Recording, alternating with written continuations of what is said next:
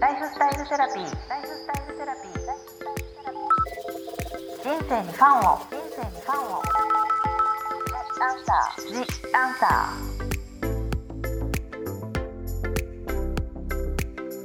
こんばんは。ワニブックス書籍編集長の青柳ゆきです。今週も村田由美子先生と担当編集吉本と一緒に皆様からいただいたご質問やお悩みについてお話ししていきます。由美子先生、今週もよろしくお願いしよろします。くお願いします。先週は由美子先生の起床時間など一日のルーティンなどについてお伺いしてきました。メンタルケアのお話もとっても面白かったんですけど、いやいやいや。今回は質問の多かった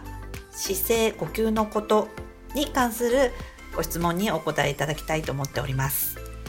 それでは吉本さん質問からよろしくお願いします。はい、さまざまな年代の方から寄せられたのですが、そもそも正しい姿勢とはどういったものでしょうか？正しい姿勢ね。これは、まあ、すごく長く話すと、10時間ぐらいかかっちゃうんですけど、ここでちょっと時間がない、キュッと。ないので、前から見たときに、例えば左右のすごいズレがあるとか、ね、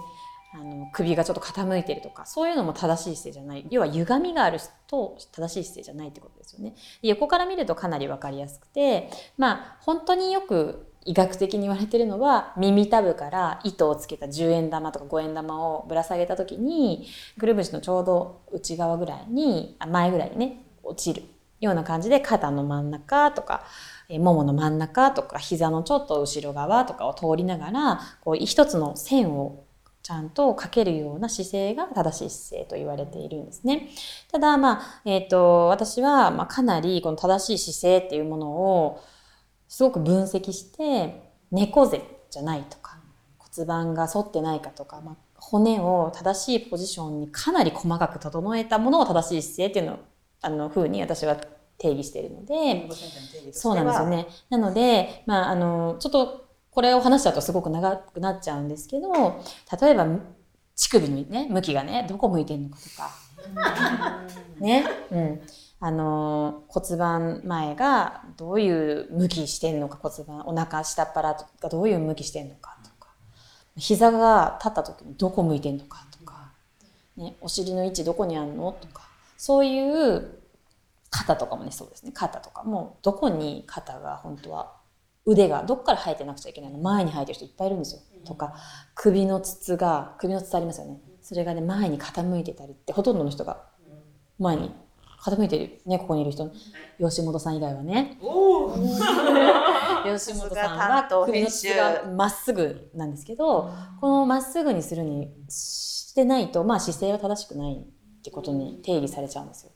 で、そこまで詳しく言ってる先生っていなくて、あの、その猫背を直すでも、とにかく細かいことがたくさんあるんですけど、とにかくその参考にしてもらうのは、まあ、頭の位置がどこにあって首の筒がまっすぐで乳首がどこ向いてて、で そう骨盤がどういう傾きしててっていうのとあとは膝がどういう向きしてるのかっていうぐらいをちゃんと直していくと正しい姿勢になれるのかなと思います。乳首ちゃん前前向いてるえーちょっと上向きがいいです、上向きがいいですね。はうん。それはもともとのその若さとかじゃないですよ。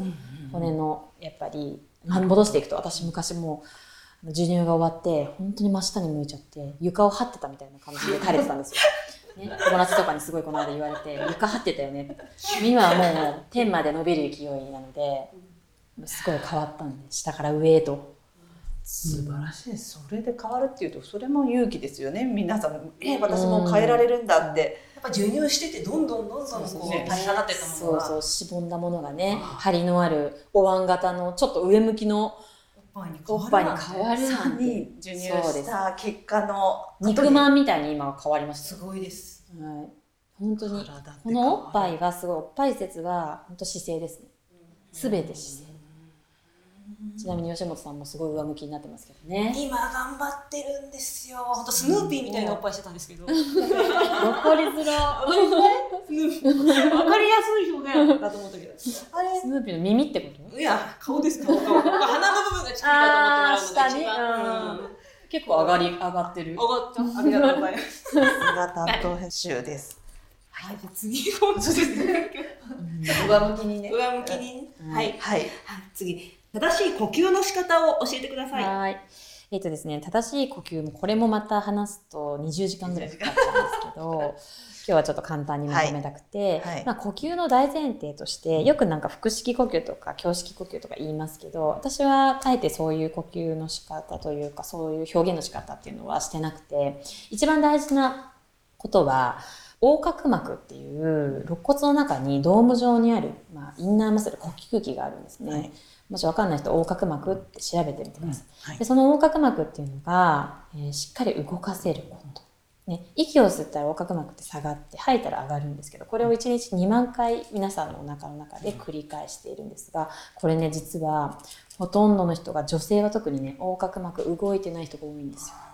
で横隔膜が動いている人の特徴として背中に呼吸が入る。息を大きく吸った時に背中がガーッと広がる、まあ、前ももちろんそうですけど肋骨が四方八方後ろにもちゃんと広がる。でそれをやってくださいって言ってもほとんどの人が動かないんですよ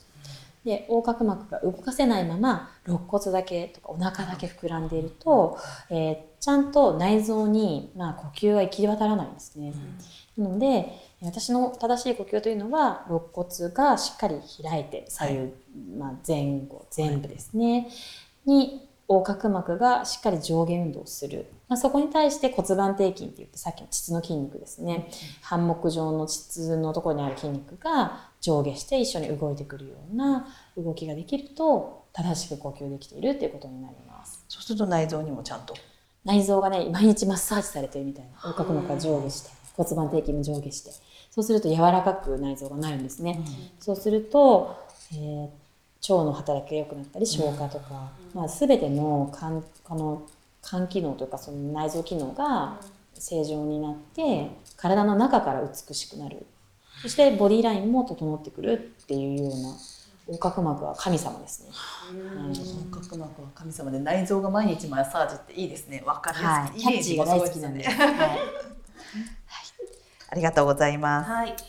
えー続きまして、はい正しく極めた歩き方を教えてほしいです。はい、これもね、30時間ぐらいかかっちゃうんですよね。ちょっと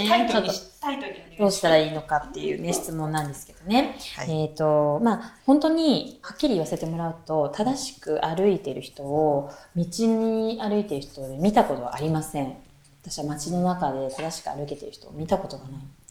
えーこれね、足で大体の人歩いてる。いや、別に手で歩けってことなんですよ。じゃなくて、あの、ちゃんと軸が通って、えーま、なんだろうな。私のイメージとしては、体っていうのは丸まっちゃいけないんですね。ちゃんと開いて伸びてることがすごく大事なんですけど、その伸びながら歩いてる人ってほぼいなくて、縮んで、ダラン、ダラン、ダラン、ダランって、こう、ペタペタペタペタって歩いてる人すごい多いんですよ。でそういう人は大体外側に重心があって、外張りがどんどん広がっていっちゃう体なんですけど、私の定義で言うと、中が使える体、内側の筋肉がしっかり働いて、軸が内側に通りながら、縦に上に伸びながら歩くから、歩けるっていうことが正しい姿勢なので、あのー外から内へっていうようなイメージで、うん。あの足でペタペタペタペタ歩くんじゃなくて、ちゃんと体幹を固定したまま、あのー